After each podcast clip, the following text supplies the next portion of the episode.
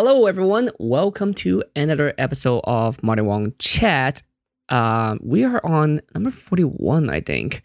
Uh, awesome stuff. We are live on Twitch right now, so if you want to watch this show, always come on. Uh, we have uh, we have the show usually on Tuesday, Thursday at 6 p.m. Pacific time, and uh, I mean that's changed recently, but hopefully y'all can still catch up. Of course, you can listen to this on Spotify, on uh, iTunes, and other many great po- podcast platform that I'm sure you're all already using because everyone has a podcast these days.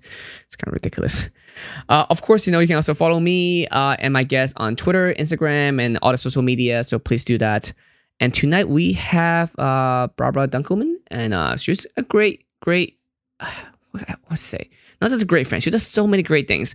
Great personality, uh, great model, um, just everything, and a great voice actress. Like you have heard, you even if you haven't seen her, you might have heard her voice before. Uh, she does so many things, so it's easier for me to let her explain uh, herself. So I'll let her describe what she does. Hello, dear. Hello. Man, I should get you to introduce me everywhere. I was just like, "Ooh, Martin, thank you." I had I has to I tell my guests to but I ad lib that every single time. Just like shit, what are they? I'm like, I don't know. They just do good stuff. cool. And I just Yeah. And I'm just so happy to be like, oh, lucky enough to be let's talk about it. Let's talk about what you guys do and everything. Like it's just a chill show, just we all hang out kind of thing. Yeah. I got my bev. It's white wine. It looks like water, but that's a trick. So See, here's the pro- here's the problem though. I get red if I drink alcohol. I had a friend like that in college. Um, anytime Any he would alcohol. have any alcohol, just bright red. Are they Asian? Yes. Yep, mm-hmm, the Asian glow. There is one way to not get it. One way is just taking Pepcid. Um, oh, really? Yeah, Pepcid actually works. So like Pepcid C or whatever, or those little pill. Uh, because for some reason it just counteracted or something. But there was a problem. I tried it a few. I mean, I used it a few times already by now. But the first time I tried it, I got really drunk. Not because of what it does. It's not because of how to interact with alcohol. But apparently, I realized I subconsciously slow down on drinking because I can drink a lot. But I subconsciously slow down drinking whenever I get red and hit up because of drinking. Right. Mm. But because I didn't have that, every shot was the first shot. So I think I have like seven to nine shots within an hour. Like after the fifth one, you get lost count. So Yeah.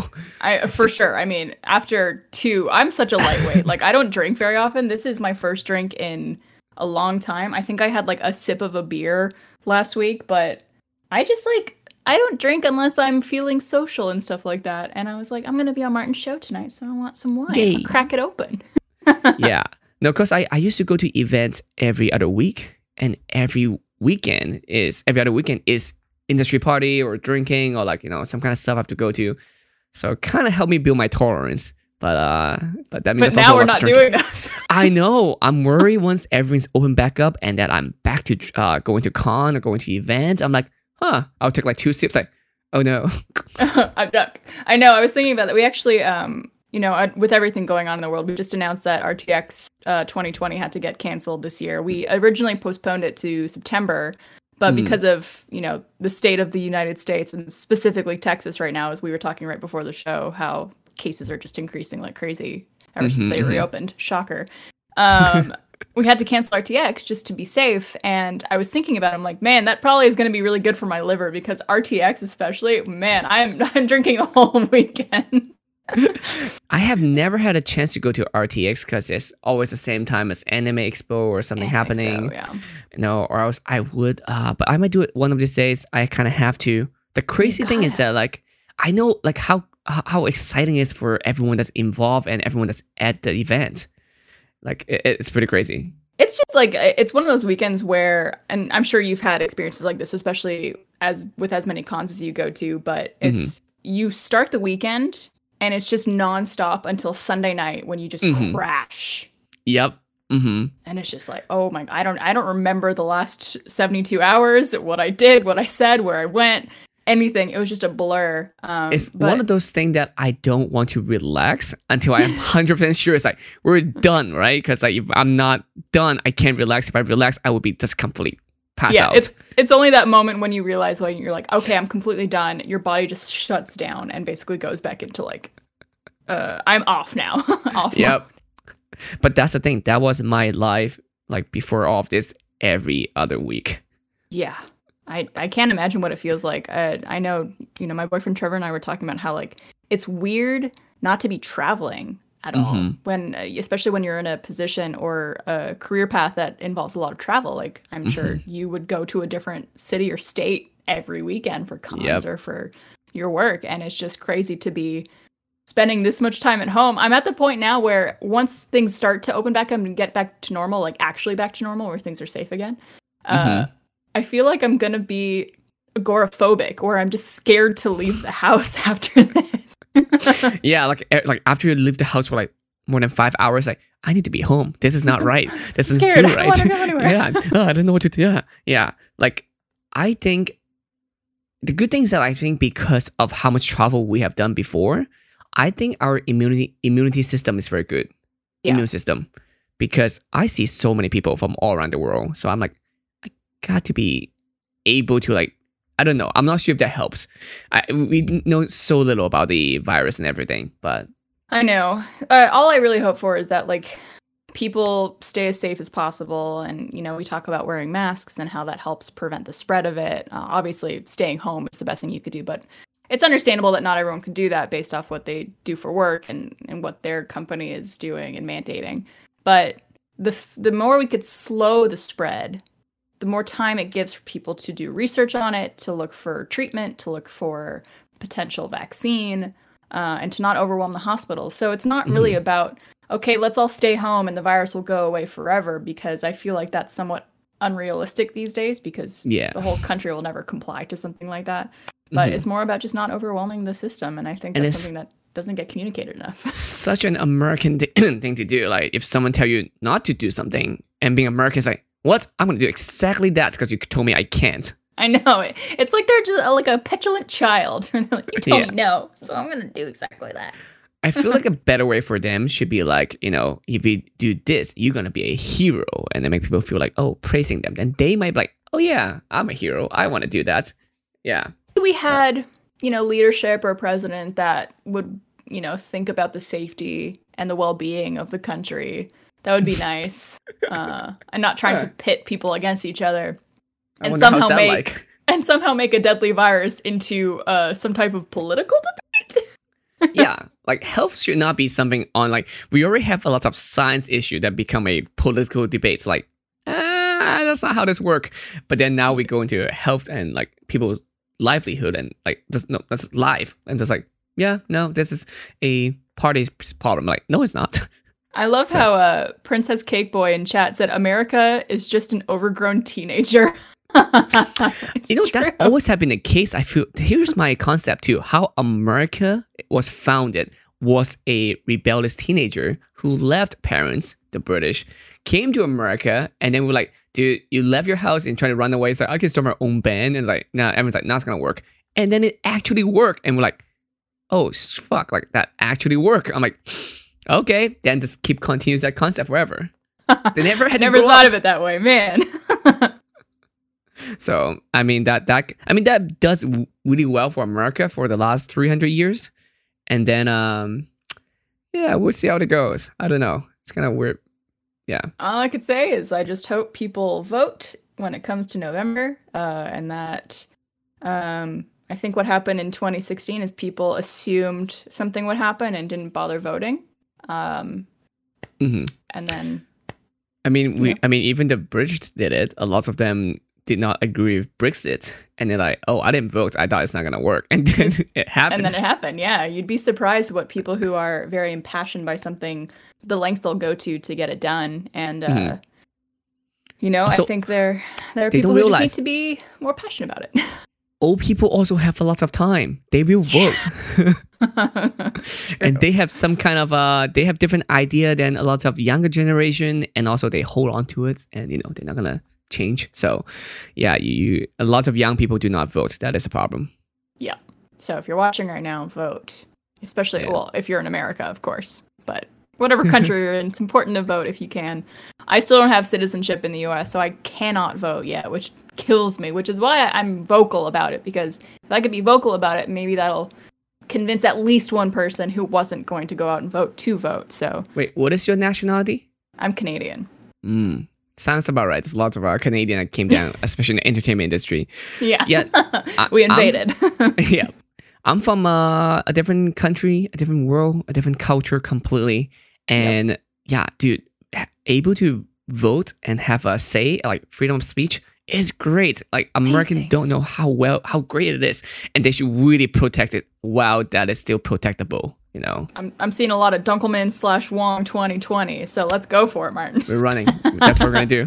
We probably can't because we're not American citizens, or at least I'm not. I don't know if you got your citizenship or not, but I am, but the problem is I'm not sure what is the VP like requirements. I think you need to have been born in America, which I know that's for us were. president, but neither of us. Yeah, exactly. I'm not sure what, about the VP status.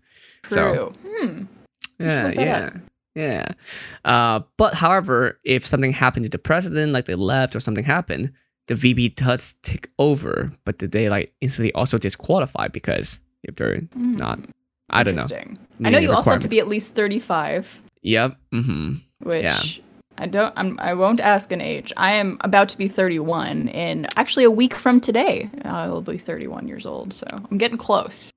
I'm lucky. I have the genetic that I always look like I am 18 for a while, and then I was suddenly I'll- like, Martin, you could be 18 or you could be 60. I have no idea. like depends how I do my face or my hair. I could be either look like I am 15 or 51. It's just you look perpetually young. Like, Yeah, which that's, is that's a gift. Like- I look at my old photos on my phone yesterday, and I was scrolling through it from like you know six or seven years ago. I'm like, huh, I look older in this photo than I am now. Also depends on my hair length. You know, like now my hair is shorter, I look a little bit younger too. So it, yeah. it changes all the time. It's great. It's fun. It's like a fun game you get to play with yourself. Oh yeah, like every time I um like cut my hair or like change my style, people's like, what happened? Did, did I did I time travel? Or did you time travel? You're like a new person. Wow. I know. I uh, I've been getting really bored of my hair. Uh, you know, sitting in quarantine, not doing anything, not going out, and just like looking at myself on camera all day, wanting a change. And so I actually bought uh an overtone color. Uh-huh. I bought a lavender purple, so I might try it if I'm brave. But even But that, imagine you mess it up. the thing is, is that it's hard to mess up overtone because it's just essentially a, a conditioner with color in it, and so it eventually washes out after a couple washes, and it's also very light. So, part of me's like, if I screw it up, whatever, it'll fade out after a couple weeks. it won't be the end of the world. yeah, and a few weeks is not that long now because it's just I don't know. Could you believe it's almost July? It's just crazy. Yeah, like I- it's. Mind I feel like when they announce about like the quarantine and stay shelter at home or whatever you call it in your state, uh, it feels like out of nowhere, and it feels like now it feels like really long ago. But because it was pretty long ago, it's like back in March. It's crazy. It's so, So- crazy. Like uh, weeks have been going by like a blink. hmm Uh, and they were and like, every- it's only gonna be a month or a week, you know. It's crazy. Like I, it'll be Christmas tomorrow for all I know. you Mhm. know? hmm That's know, what it's gonna I mean- feel like. all the conventions are canceled and everything and i don't know when is the next time it's gonna be like feel more like not even normal but feel more like oh this is a regular thing you know like we're i don't know It feels like, and I hate saying it, but I feel like it'll still be like maybe another year or two until it's like legitimately back to normal. Like once there is some either type of treatment or vaccine, which I Mhm. know the expert said it's like a year to a year and a half minimum away from when Mhm. this all first started.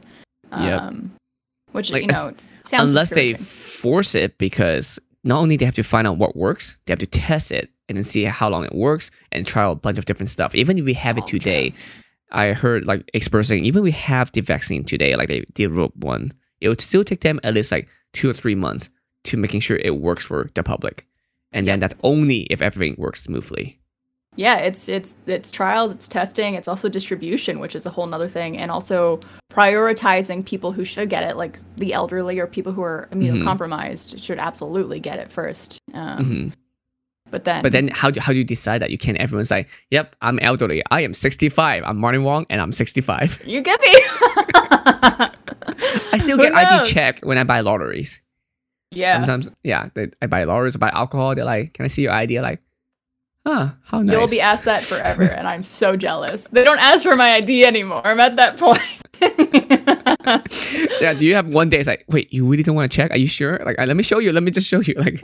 I remember recently I actually went to buy alcohol. This is pre-pandemic. Um, Mhm. and the guy asked for my ID, and I went, oh, "Thank you." Like, oh, you think I'm t- under 21? Even though I know they have to technically ask for ID if you're, I think, under 45. They still have to ask, but yeah, like if they think you look like under, f- is it 45 or 50? They're like, we still have to look. But yeah, somewhere around. I feel like that's a nice gesture. Yeah, I feel like if I was someone in that position and I see someone come in, I would always ask for their ID to make them just feel good. like always. I know they do that a lot of those uh, breakfast plays, especially when they ask like seniors, like, "Oh, ladies, you uh, need the senior discount. I need to see your ID. You do n- none of you look like a day over 18." That's how you get tipped well. yeah, uh, but now that everyone wear a mask, I'm like, that's kind of stupid too. So like, it's weird. Like they're gonna check your ID, but they can't tell if that's you with the mask on. I know. Do you have to like pull it down? You're like, they can't ask you to do that you know i i do do it just to show them if they if they have a glass so i don't feel like endangering them but like hi it is me. I do like smile because i do smile in my picture. You give them the ID and then step three feet away and then yeah. Look, flash it- your mouth at them. it's a me martin wong. It's me. yeah. So yeah. The problem is uh i don't know. We we're gonna see how how long this is gonna last and i don't think we're gonna get out of it anytime soon. And i, I it depends on if business can adapt how is Mhm. R- rtx doing right now are they good at adapting the new quarantine stay at home model For Rooster Teeth? yeah Yeah, it's been um we we went into action pretty quickly. Um it was around mid to end of March where um people started seriously discussing of like it looks like we are going to have to transition to work from home. We don't know for how long. Uh I think a lot of us assumed it would be maybe a couple weeks. And so we're just like, okay, like that's no problem. Make sure we got the equipment we need, like you know, get a crappy webcam for the time being and if who needs a microphone, like let's prioritize the people who are on a lot of podcasts, whatever it is. Um Mm. and so we definitely transitioned quickly, but as time went on and we realized this thing was a lot more serious than we had thought originally and that would be lasting a lot longer than we thought Mm-mm. that's when we started to get really serious about like all right we got to do a lot more live streaming since you know a lot of people are stuck at home and we want to make sure to keep everyone entertained and keep people you know feeling like they belong somewhere because there's a lot of people who are stuck at home who have nowhere to go and nothing to do and no people to talk to. So Mhm. we opened up our, our live streaming for everybody. It's not like an exclusive feature on the site anymore. Uh, and then started basically adapting all of our content to be stuff we could make at home uh, including like doing a lot more gameplay content a lot more like tabletop simulator instead of playing board games in person which has been interesting uh, I tried but- it. I- yeah, Yeah. it- it's I'm, I'm like the first time I play, like how am I clicking on things and grabbing things really confusing and it- it's definitely it- like mechanics you got to get used to yeah. I think v, VR might be easier, but I probably not everyone has VR yet. So yeah no i think one person from our our group has vr so maybe maybe we could convince the company to send us some vr if we're gonna keep doing this stuff it'd be so much better. Have you seen people play VR like uh Beat Saber? yeah Yeah, it's really cool how they do it, like the, the webcam and everything. it looks screen. like good exercise too which i'm Oh, kind definitely. of like jealous about i could use some of that right now yeah, yeah, yeah, yeah. So I don't know. I might get one. We'll see. Cause like I do have a few green screens, so I can actually just roll down the whole thing. So like I'm actually in the game and play it. Um, but I think love we're that. because of this quarantine thing. I think the push for VR now suddenly get a lot bigger than it used to be. I think so too. I think it's been interesting to watch certain technologies really take off while this quarantine has been going on. And and we were talking right before this about so much equipment has been picked up and even stuff like home gym equipment people have been sell, uh, like buying out of stock at this point. Ooh. Um because people are at home and they want to be working out and staying healthy and so at home gym equipment is hard to find, hard to come by these days because of it. it is ironic how some, or not, I wouldn't say ironic, but it's, it's, it's kind of crazy how some companies benefit a lot because of quarantine. You know, for example, Zoom definitely would be doing very well because everyone using Zoom and able to talk to other school and companies say, hey, this is the software you need for all the meetings and stuff. Yeah. Um, I'm sure there's a maybe toilet paper brand. I don't know. no, but it's it's interesting to see how companies are adapting. Like I got an email from I think it was Uber saying that they have a whole new process in place for passengers and for drivers like mm. everyone has to be wearing a mask and the driver has to actually take a photo of themselves wearing the mask to confirm with like a representative at Uber that they're clear to drive. Like there's all this stuff that's new and that's like new technology essentially emerging from all this and businesses adapting to the changes. It's been really interesting and very impressive to see how quickly things have gone into action. So that's how business work. If they're able to adapt, then they'll survive. If they cannot, then they're gonna die out very very fast because this is a really yeah. great test. Like it's, it's extremely so like you're either gonna make it or not at all. Um, true. Yep. like i think ubers are still not happening in california yet. I'm not sure because my friend was telling me the other day like i was like oh just uber over there. Like uber is not running. I'm like oh right. That's actually surprising. I thought it was definitely like an essential service to some degree. It should be. It is a transportation. So yeah, I don't know. I'd be curious I, I, about that. But yeah, we've been um we've been very fortunate and I I always say this how I feel very lucky to be at a company and, and with a group of people who are still able to have work and be able to still do our jobs to, you know, not the exact same degree that we were before, but we're still able to make somewhat of the same content from home. And I see so many people, especially in the US, who are losing their jobs or whose companies are just going completely out of business because of COVID, and it it's terrible. Um, but mm-hmm. it also makes me feel very fortunate to be in the position I am, and I do not take that for granted at all.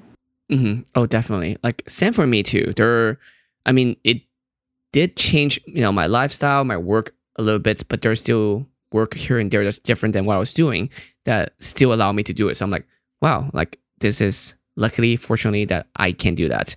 And yeah, like that, that doesn't work for everybody. And yep. that's that's why here's the thing, right? And you know, hopefully this doesn't sound too much a problem, uh, people listening or whatever. But I think it's not a just a oh, we are a either have to care about people's life or B, we have to care about people's money. Like it has to be like all three. Like you have to care about does it make sense for people to financially stable for that? Or yeah. it has to be like are we scared of government so have too much power because once they have power it's kind of hard to let go. And also like are people able to survive literally both financially and you know health wise so it's all three kind of together not just like one or the other. It's not like oh i want the country to open back up because i want people to die. It's like no it's not like that.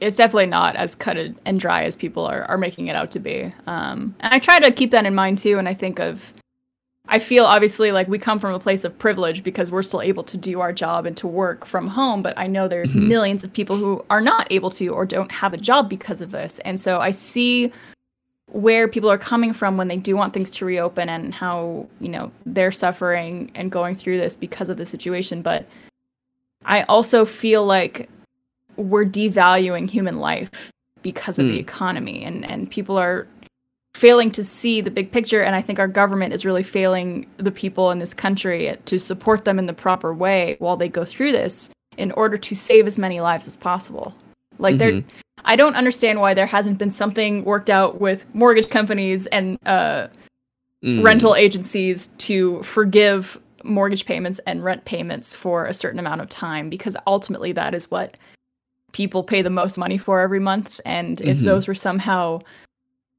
handled by the government in a way that makes it easier for people to delay payments or whatever it is or um i mm-hmm. don't know. It's just it's frustrating. Like here's the thing too like because if people can't pay rent they can't provide food for their family and then they might go to debt and then they might get into depressions and then that could affect a lot of other things as well too. I feel like if the government has reacted even sooner and have a better plan then we would waste actually less money. Because the money that we spend on like you know unemployment or all these other services that we have to create because we were delaying in helping people out. That actually going to cost us even more than yeah. what we're doing now. But again it is first time. I'm from hong kong so um you know we have to went through SARS and everything and protests. So both SARS and protests make me realize right now in america everyone's going all this. I'm like huh First time? All You're right. like been there, done that. yeah. Like, all right. Yeah. Yeah. Like, oh, okay. Okay. I, I see how it is. All right. Don't worry. Let me let me give you a few tips. So we're on a couple years delay. yeah. Mm-hmm. Especially with the protest stuff too. I'm like, yeah, that's like in the beginning. I was like, you guys are not doing the best way at protesting. I, I mean, I support you guys protesting, but let me give you some tips on how to be more efficient at it. Yeah. Uh, but yeah, but earlier we were also talking about um cancel culture stuff too. Like right now, have you have you heard about what happened in the gaming industry right now?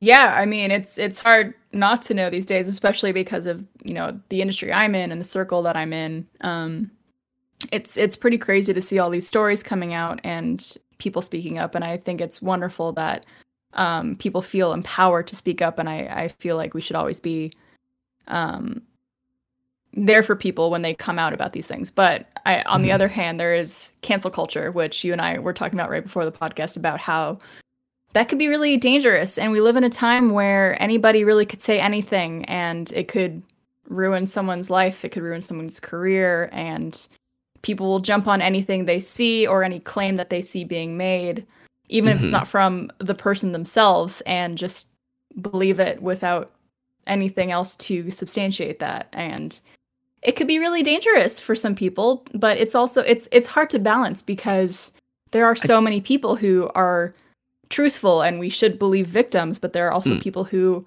know that and take advantage of that situation. Mm-hmm, mm-hmm. I think we need to we still haven't found a good process, like a very I wouldn't say standardized, but at least like some up the right approach of situation like this. You know, the problem is people jump to extreme. I feel like every single it's, time. It's a very extreme reaction, and it's a very I and I, I understand the passion and the rage behind a lot of it, and feeling like this person oh this person said that this person did this thing, so um, now they don't deserve anything in life. Um, but mm-hmm. before hearing multiple sides, before understanding the full story, it's I go back and forth on it because it's it's very much it case by case basis, of course.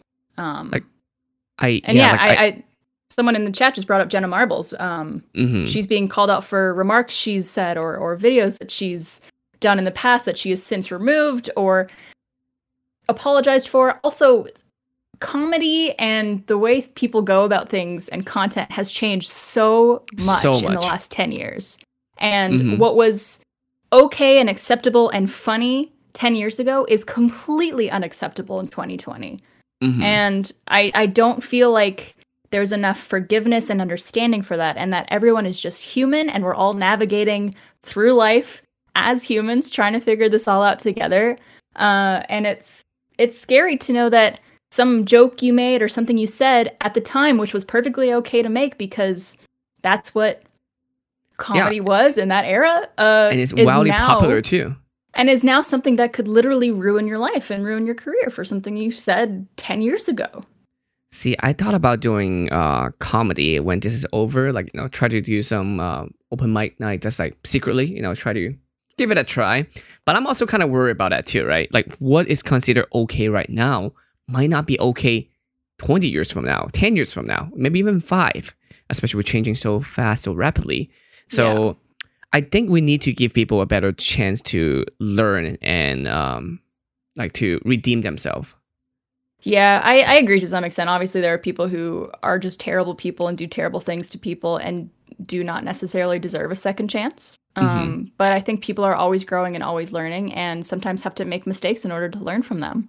Uh, and Railtracks actually in your Twitch chat said it's hard to know where to stand on it. People are definitely being abused, but the innocent people are being caught in the crossfire.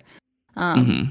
And I think you know there there is no cut and dry situation to this. It's not it it's not black and white. Uh, mm-hmm. There's a lot of gray areas within this. So um, I know it's, it's a, a controversial controversial topic to be talking about, but it's a learning process for everyone. You know, both yeah. us like it's just how we're handling it? Is uh, unfortunately you know we we have a lot of victim that has to deal with a lot of you know abuser and they shouldn't have to go through that. Uh, but as you said you know there are also people taking advantage of it and we do not know how to deal with either already. Like we like if a very obvious case situation yes you know cut and dry but it's as you said it's not as easy. It's not black and white. There's a lot of gray area a lot of miscommunication. Um, Mhm.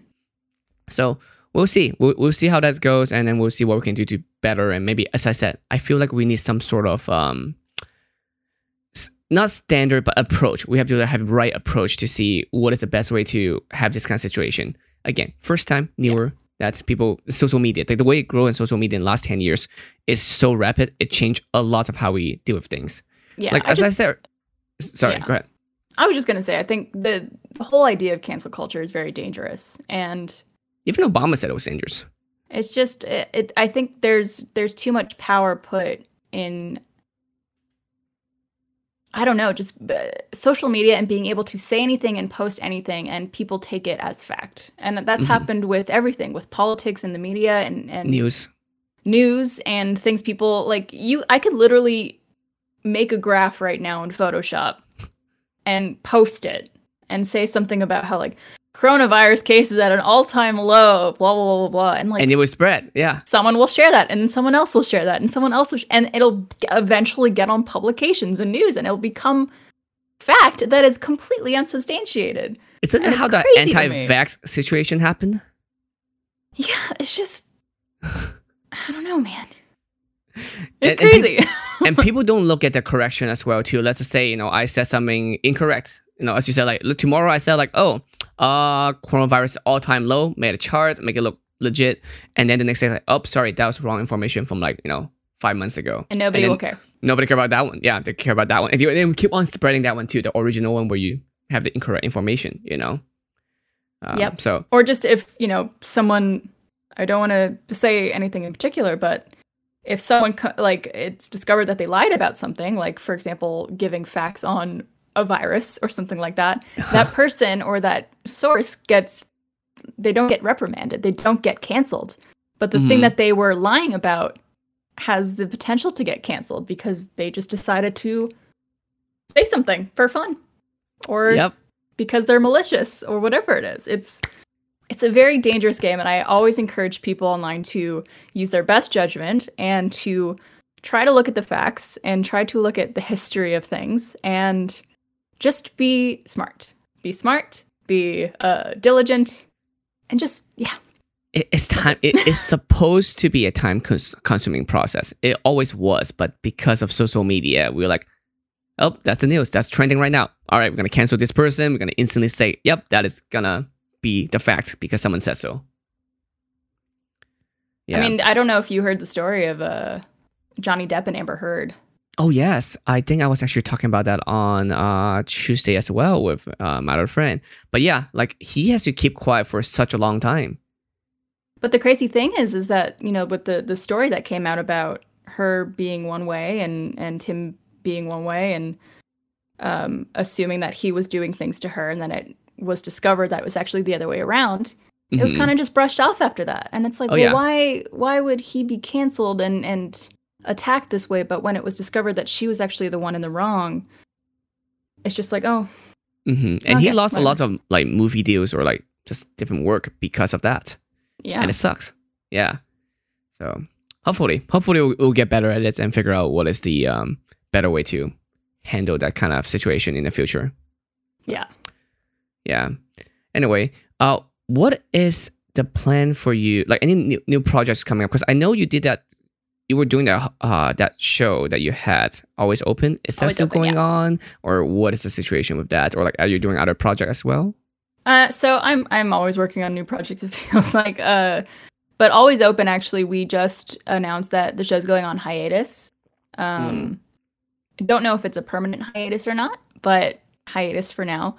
It's been um going on now for ten seasons. I know our seasons aren't full years, but we've do doing it since 2016 Dang. and uh, it's a show that has a particular subject matter. We talk about relationships and sex and, and things of that nature. And First of all, I just want to tell you the set is pretty cool. Okay. thank you. because I was there when you're doing a live recording once, and it's like this is really awesome. It looked really cool. It looked very professional, and all this like setting and light and everything. Like, oh, this is awesome. Thank you. Yeah, the the art department and everyone in broadcast did such a good job with it. I just gave a direction and sent pictures and inspiration of what I liked and what I wanted, and they made it come to life. So that all the credit goes to them. I was just like, I like this. Good. Uh, but, But no, yes. we we have been doing it for almost four years now, and I love doing that show. Mariel, I love, absolutely love the community we've built around it, and what we get to talk about, and the changes we've, you know, given to people's lives, and how we've opened people's minds on certain subjects, which is, I think, the most important part because, especially in America, I think a lot of people come from very sheltered backgrounds or from um, areas in which they're not exposed to a lot of different types of people or different types of relationships. Uh, Mhm. So it's it's good to be able to have a show like that that exposes those types of people and situations. But you know, after doing a show for four years that kind of Mariel and I talk about the same subject matter, you start Mhm. repeating yourself a lot. You start rehashing your opinions and your advice, and Mhm. it becomes at some point like you feel like you're getting boring. hmm hmm I feel the uh, same too. Sometimes I'm worried. Like, are people gonna be very tired of what I'm saying? Because Yeah.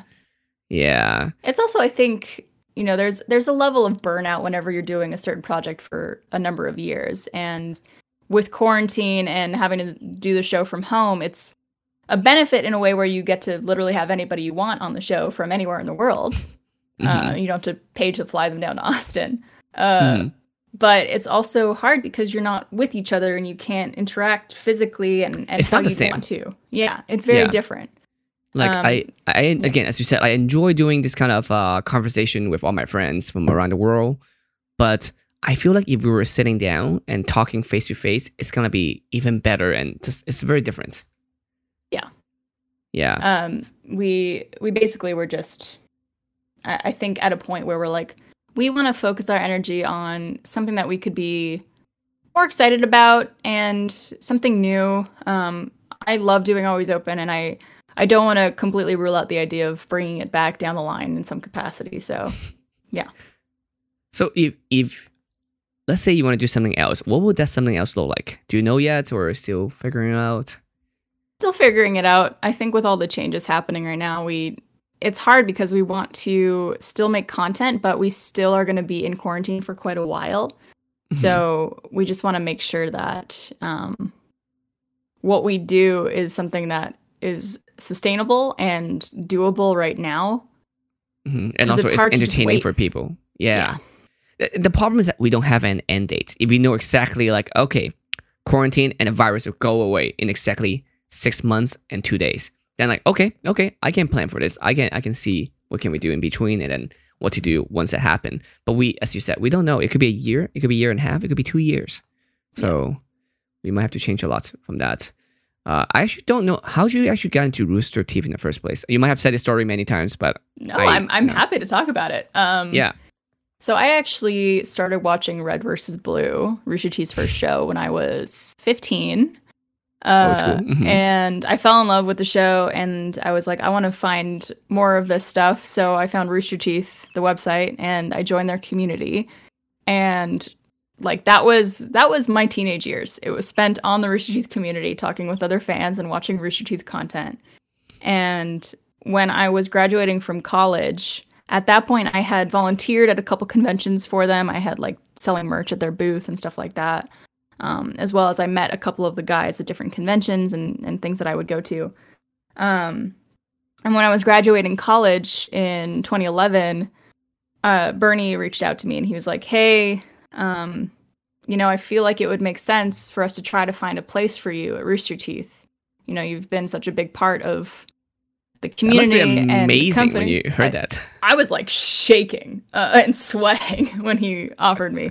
But obviously, he's like, you know, you're Canadian, and so I can't guarantee that we could work this out and get you a work visa to come down here. So it was definitely like a process. I got in touch with the lawyers that they had working on Gavin's work visa actually at the Mm. time, the same time. Um, I I got approved before he did because mine was a little simpler. This happens But- a lot in Canadian coming over, yeah. Yeah, and I, I remember getting uh, the notice that my visa was approved. I got like an email about it, and I like I just started bawling my eyes out, and I was like, I got approved. I can move to Austin. I can start this job. Oh my god! Uh, and so I just started off at Rooster Teeth in, in December of 2011 as the community manager, and obviously things have progressed. Evolve a lot from there. then. That's awesome. Does it feel does it feel like that long? Does it feel like been over, like almost a decade now? It's funny because it feels so much longer and so much shorter at the same time. If that makes Mm. sense. Like there are Yeah, yeah, days oh, where I'm just like, I feel like I've been at this company for my entire life, but I think that's because I started watching at 15 and I'm about to turn 31. So literally more than half, Half. my life has been spent Mhm. within the Rooster Teeth world. hmm Yeah. Like that's how I feel about my cosplay stuff too. Like I've been doing cosplay photography stuff for like over 10 years. So that's like quite a chunk of time. But as you said, you know, I feel like a very long time at the same time. It's like that's just passing by, you know, because like you you do so many things. And like for for our type of uh what we do, our personality, like everything combined is that we do so many things that changes all the time. So you know, even like as you said, like doing always open for more than what four four years now, 2016, like It, four w- it was just shy of four years. Yeah. yeah, that's again it's also like wow, such a long time. At the same time, it's like yeah, it, it's very short, but let's do something different. We always trying to look for something different. So that's how we. It, it's it's. I feel like it takes a very specific personality to do so. I feel like then It does. And I think, I mean, I, I'm sure you could relate to this, but hosting a show too is such a different experience than just appearing on things. Because Because- appearing, I feel like it's so like um stress free. You show Yeah. up, they talk to you, you can say whatever you want. It's like They have Done. questions for you. You don't have to think about anything. It's Mhm. great. yeah, you just react to things. But for hosting, it'd be like, okay, let's have do the homework, find out who they are, what do they do, and like what makes sense for them, and how do they talk. Oh man, it's yeah, it's uh, also um like with hosting always open, it was something I had to keep in mind too, is like you had to notice when certain parts of the conversation were starting to to kind of uh, diminish and like when to bring certain things up. And it was also like a constant interview. So you'd have to be listening really well too of like someone brought this up let me let me expand on that for you. Or let's bring this up or i notice this is getting kind of dry over here so let me bring this up to now freshen the show back up. So you're constantly like listening and thinking all at the same time And here's the thing too, like, and I realize while I'm doing this show as well is that I'll be like, oh, I have a, I have a question ready for the next thing they're gonna say after they're done with what they're saying. But then while they're saying something, it's like, wait, hold on, I want to expand on that. I'm like, great, now I forgot that already, and like, I don't know where to cut back from left and right, and if I can go back to that question that I wanted to ask ahead of time. So it, it's back and forth. i agree Yeah. What what what kind of um I don't know. I'm new to this, both streaming, hosting, talking to people, and like in a, this kind of format. Uh, what is the best way you think people should do so? Like, is there any suggestions? Because you sound like very experienced in it now. Oh man. Um I think that I don't know if it's it's necessarily as straightforward as that. Like I don't think it's you know, a round hole round peg and you just got to find that right peg for it. I think it's different for everybody. Um I think live streaming is always fun because you could interact with people live and get feedback instantly. Um, YouTube is always hard because I feel like it's hard to break through on YouTube these days, and Mhm. the algorithm I think tends to favor certain channels and certain people a little more than others, which is a whole nother story. um, but I don't know. I feel like as many collaborations as you could do is always great because you bring in new audience that way, you bring in new viewers, you bring in people who might not have known about the show before. So I think what you're doing, like bringing in guests from all over the industry and people who also kind of make sense within the realm. It's not just anybody. Um, I think I think that's the right way to do it. Honestly, Do you do you stream as well? Because I know your your work is already like streaming already. But I don't do have you- my personal streaming. I don't have like my own Twitch or my own anything. Um, I have my own YouTube channel technically, but I haven't uploaded to it in years. yeah, you're everything is with Rooster Teeth. you have so many of those already. It'll be yeah, so much to handle. I know. I feel Uh, like it'd be overwhelming in that way. so what does do you get too tired of like what is your other outlets then like of course like your work you're very passionate about your work but what is something that you are more passionate about too as well that is outside of like work related stuff or is everything Oh. just becomes just work Uh, it man, it's been hard these days because I, you know, we're just at home. Um, I love traveling when I can, obviously. Um, going to conventions has always been so much fun for me, but just seeing more of the world is something I I really want to do. Um, I have been playing a lot of Animal Crossing during quarantine. did you hear about the new uh summer thing Yeah, I'm so seashell and excited. everything You can swim. Uh, man, any update to that game would be amazing because I've been playing over 300 hours at this point, and I'm like, okay, now what do I do? yeah, they're gonna have two patches. Like this is the first one. They're gonna have a second one coming out. So I know people Yeah. are very excited about it. I don't know. I haven't really got into Animal Crossing. Uh, it it's so peaceful and it's kind of make me feel like it's nice. That's the problem. It's, it's so nice. I'm like, I don't know. I want to do this. It's so too eh, mellow for me. I feel like. I think it's it's been nice for me because I've been so overwhelmed with the world these days.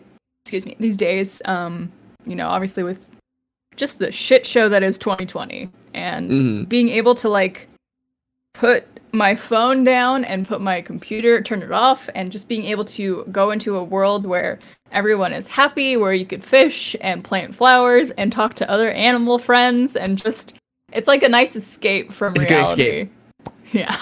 yeah i've been uh starting watching more netflix show because i'm I, I i borrow my uh my friend's uh, netflix account account so now i can actually start watching more stuff so i've been like been, i just started uh black mirror yesterday Oh yeah, like I love that show. pre- it's good but like don't don't spoil anything yet but i only watched like the first two episodes i'm like dang that is good like good writing good storytelling yeah The actually good thing you- about that show too is every episode is different. Like there are some Yes. things that are intertwined, but you could watch any episode in any order, really. and you don't have to. So it's kind of, it's kind of like a newer version of the Twilight Zone, kind of, you know, Yeah, but that's more on the tech good way to side. put it. Yeah. Have you have you thought about doing more like feature films and stuff like that? Show? I, mean, I know you do a show, but like film? Movie? Yeah, I mean, I was uh, technically in, I think, one movie. I did a movie called Bloodfest that we produced at Rooster Teeth, um, which is was one of the most fun experiences I've ever been through, uh, and I loved it. But I also don't really consider myself an actress. Um, I don't know, like I I feel like it's it's something I never set out to do. Voice acting is something I always was curious about, and like thought that would be really fun to do if I ever had the opportunity. And then RWBY came along and, and Monty Yeah. gave me that incredible opportunity to voice Yang. And that has opened the doors to other voice acting opportunities. But acting is something I never thought I would ever get to do because it was never something I practiced or tried or studied or anything like that. Um, Mm. I think just I guess I'm comfortable on camera more or less, and so that translates to acting in a bit, and then getting to do small things within Rooster Teeth like shorts and and movies like Bloodfest um, has definitely made me think like, is this something I could try? Maybe I don't know. It's definitely not a priority right now. Actually, then tell me more about uh RWBY, because I, you know, I I was there when it kind of started. Like I know a lot about it. Uh, how was your experience with that? It was oh my god, RWBY has been probably the most life changing experience that I've had, um, other than of course being hired at Rooster Teeth in the first place. But um, yeah, it it started off with Monty approaching me at the office saying like, "Hey, how would you feel about voicing a badass Goldilocks character in a show I'm working on?" And I was like, "Yeah, that sounds fun." Like not really thinking What anything RWBY? of it. Yeah. Mhm. Well, he didn't even. I don't even think he like knew the name would be RWBY yet, or maybe he did, but he didn't even tell me about the show. He just said like, "There's this character. She's like Goldilocks. I want you to voice her." Like, cool. Not realizing it's one of the four main characters of the show that he was working on.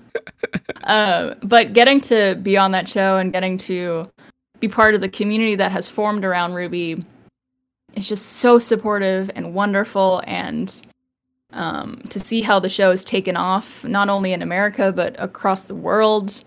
Have you seen those like figures in ja- in Japan? It's mind blowing. I never thought I would be voicing a character that's big in Japan. you can tell people, "Hi guys, I- I'm big in Japan." I know, right? Yeah, it's a quite the accomplishment. But um, we obviously obviously wouldn't be anywhere without the incredible fan base that we have for the show and and people spreading the good word of RWBY around the world. So I feel very lucky. Is it hard, uh, like, to because is that your first big, I guess, voice acting job? And like, how do you channel the character? Like, do you have to pretend to be someone else, or like, what's that like? Um, the good thing is, is that a lot of Yang's characteristics and personality are based off of me, which is Hmm. very weird to say. Um, but Did he luckily, make I it based on your concept of you, maybe. A little bit. Um, there are definitely aspects of myself that Monty put into the character, and that Miles and Kerry, who write the show as well, um, have put into Yang as a character. And luckily, they just liked my normal speaking voice for her, so I don't have to change too much for that, which is great. Makes things a lot easier for me. Uh, so it's always funny when we do conventions or or meet people in person, and I talk to them, and they're like, "Oh, you sound just like Yang," and I'm like, "Yeah, that's just my voice." that's great. You don't have to like do a special voice, and it's like, yeah, that's just me how I talk, and just a normal day, and yep. So script reading for you, just like, yep, this is um table reading. It's like, yeah, cool. I'm just gonna read the line just the way it is. Yep. It's uh it's amazing. It's so much fun. I love the direction that the show has been going in. I I love getting to experience everything that's happened to my character and the other characters in the show and it's it's like I get to fangirl about it with everyone else too, which is always a treat. How cuz like how far are they written the story like ahead of releasing or like producing? I actually so I I usually get like between 4 to 6 scripts at a time. Mm-hmm. So we'll usually maybe do 2 to 3 voiceover sessions for um for a volume. So I we usually do like the first half of the volume in one big chunk of recording, so like an hour to 2 hours, and then the second half of the volume in another recording. I'm actually going to be going in tomorrow. Um mm it's like a contactless voiceover session. So like the the audio engineer will like open the door for me when I arrive, and then like I'll come in and close it, and they'll already be in like the sound studio, and I'll come like there's no interacting basically to keep it mm. safe. Um, but yeah, tomorrow I'm going in I think to record the second half of the volume. So I haven't read. I usually tend to just read like the scenes I'm in because I don't want to spoil myself from everything else that's happening. I like to watch along with the audience. You should do some like uh actually watch along like nights or something. I feel like those would be exciting. Yeah. It would be really fun actually. I I haven't really considered like doing content like that, but I feel like that would be really fun. Good way to interact with the community. Time to also restart your YouTube channel. I wonder if Rooster Teeth would sue me of using their content. Dude, there's a big DMCA going on with uh Twitch situation too. Have you heard oh, of really? that?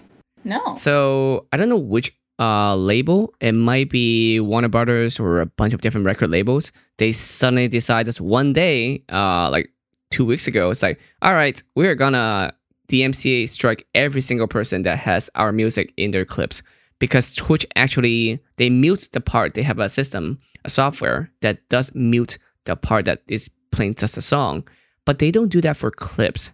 So then it get kind of weird and confusing. So then people actually actually getting DMCA strike. The weird wow. ones are for me are the one that who are playing uh the games that based on that have songs in it. You know, like any rhythm games, like for example, dancing game, Just Dance. One of my friends, she does Just Dance content. So you know, in Just Dance, you dance to a song, and of course, you're not really saying anything over it. You're dancing over it. And then is that um, what's her name? Little Siha. Yep. Little Siha. Mm-hmm. Yeah. Yep, Avery. Yeah, she got a strike because of that as well too. And then I'm like, what? And she's also like an ambassador for them as well for yeah. Just Dance. So I'm like, this is gonna get confusing and weird now. So they're trying to figure out how to handle that situation. I I never understand that mentality because it's it the only thing they're doing is providing like exposure Promotion. for that game or for that content and it's mm-hmm. that just sucks that that would affect him I, I don't know what's going on too i think tiktok is also experiencing some type of issue with copyrighted music which is like tiktok's whole thing so music. tiktok is tiktok is smart and interesting and i feel like twitch might adopt the same model TikTok in the beginning, they of course steal a lot of music content and stuff like that. Then people got mad and like, okay, fine. Then they start using only songs that people give him right to. So you, you hear lots of indie songs from it because of that and remixed and stuff like that. And then TikTok got so big and we've seen cases where songs got really popular because of TikTok. Uh, and from that, now they actually go to companies or companies go to them. They're like, hey, can we promote our new songs on your platform on TikTok? And they're like, yeah, TikTok's like, yeah, sure, pay us. Yeah. So it's a complete 180. It's like, wow, okay. So I feel like Twitch gonna do the same if they can't figure out a good solution. Would be like, bunch of creators, musicians will be like, hey, don't don't listen to them if they're gonna give you trouble. Use my music for free. I don't have a problem, and get that song popular. And then if it yeah. does, then it's gonna be the same thing where a company's like, oh shoot, that actually is a viable solution. then Warner Brothers might go to them and say, "Hey, actually, here's a song list or some new musician we try to push. Use this song instead."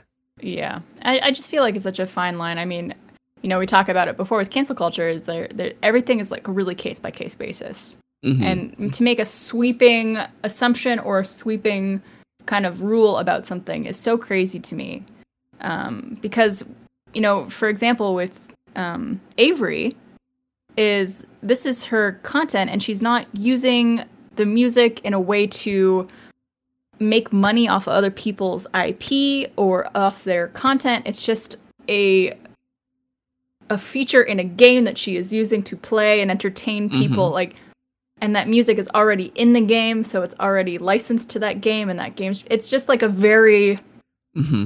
and, and, again it's like a small feature part too. Like let's say for example you have a figure in your background right now like a RWBY figure uh, of yang. And i'm like technically I mean, how do how do they decide like, all right, we're gonna DMCA strike that now because that is an IP belong to Rooster Teeth and not you, and like that they can't. Yeah, it's, it just it, it, becomes too it, it's too much at one point where it's just mm-hmm. like, all right, you've created this IP and this media or whatever this content, and so like people should be using it and sharing it and showing it and spreading it around the world. Like the only thing this is doing I'm not mm. making money off the fact that a RWBY figure is there. If anything, people are like, "Oh, what's that?" And let me find about out it. about that, and then let me watch the thing or listen to the thing that it's involved in. Mm-hmm, mm-hmm. And that's why for my photos as well, like sometimes I'm like, I don't understand if I use some graphics or someone use my graphics or use my photos.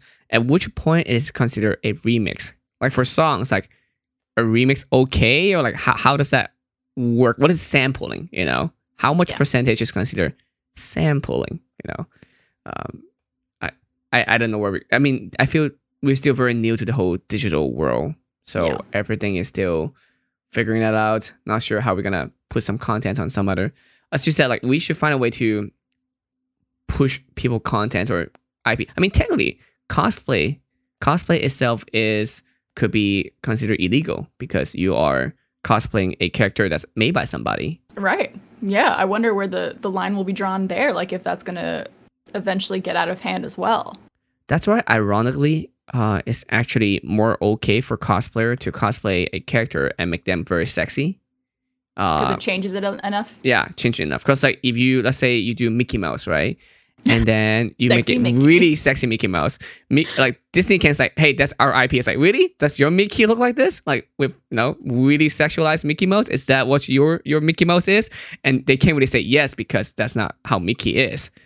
There's also something to be said. I think like parody is something that people often bring up, where um, if you imitate a song or a character or whatever it is, like there's there's laws that protect you with parody, where you're you're parodying something or some piece of content in a way um, mm-hmm. that makes it okay because it's transformative or whatever it is. But and also, man, it's, uh, a, it's a fine line. Commenting on it is also kind of changes how it works too, right? Because yeah. like I think H3 H3 that podcast production made a big thing about it. They were talking about this one video they saw on YouTube and they were talking over it, about it, commenting on it, and they got sued for it. But they were able to fight in court to say, hey, no, this is us talking about it. And if anything, we're making fun of it too. So that shouldn't be a problem. And they, they won.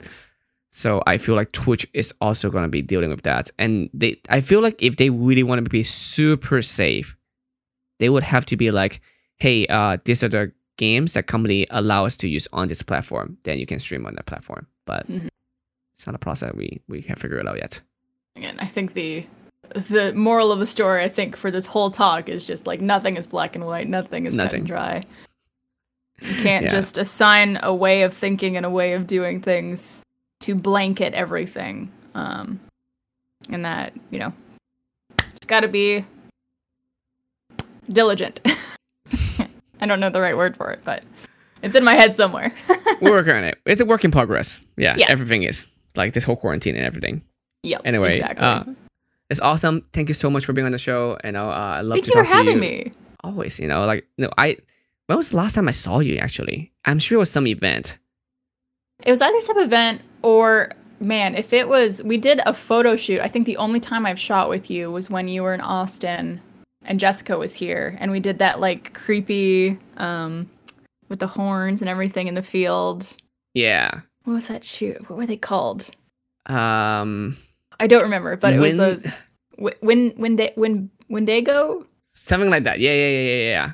I'm I'm probably butchering that word. I apologize, Wendigo. Yeah. yeah. Uh, and man, you that photo. I still am in love with that photo you did, where it was like that surreal me floating slash Yeah. falling photo. I love that so much, and I'm like, man, I gotta shoot with Martin again.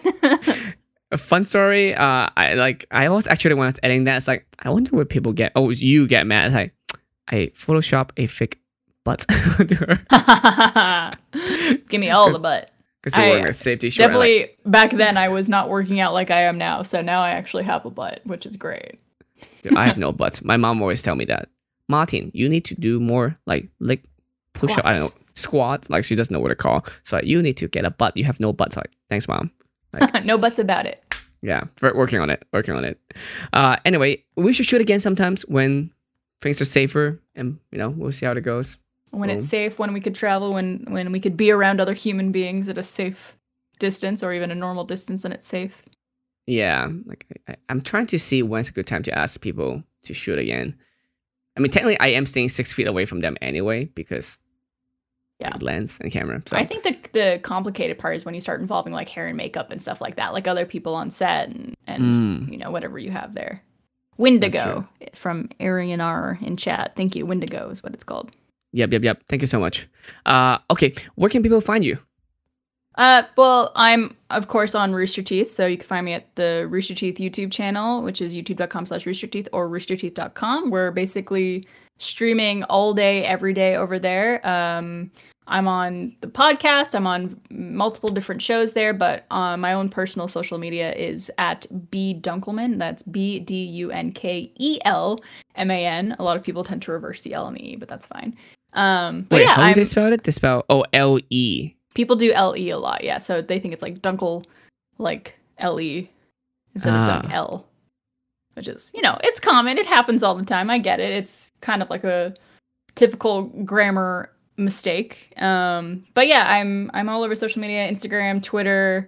I do have a youtube channel that's inactive but you're welcome to subscribe to it if you want. But yeah just rooster teeth in general. I'm all over there if you want to find me I'm glad that you figured out a way to spell it so then you can use it on all social media. Or else your full name would be a little bit a little bit too long.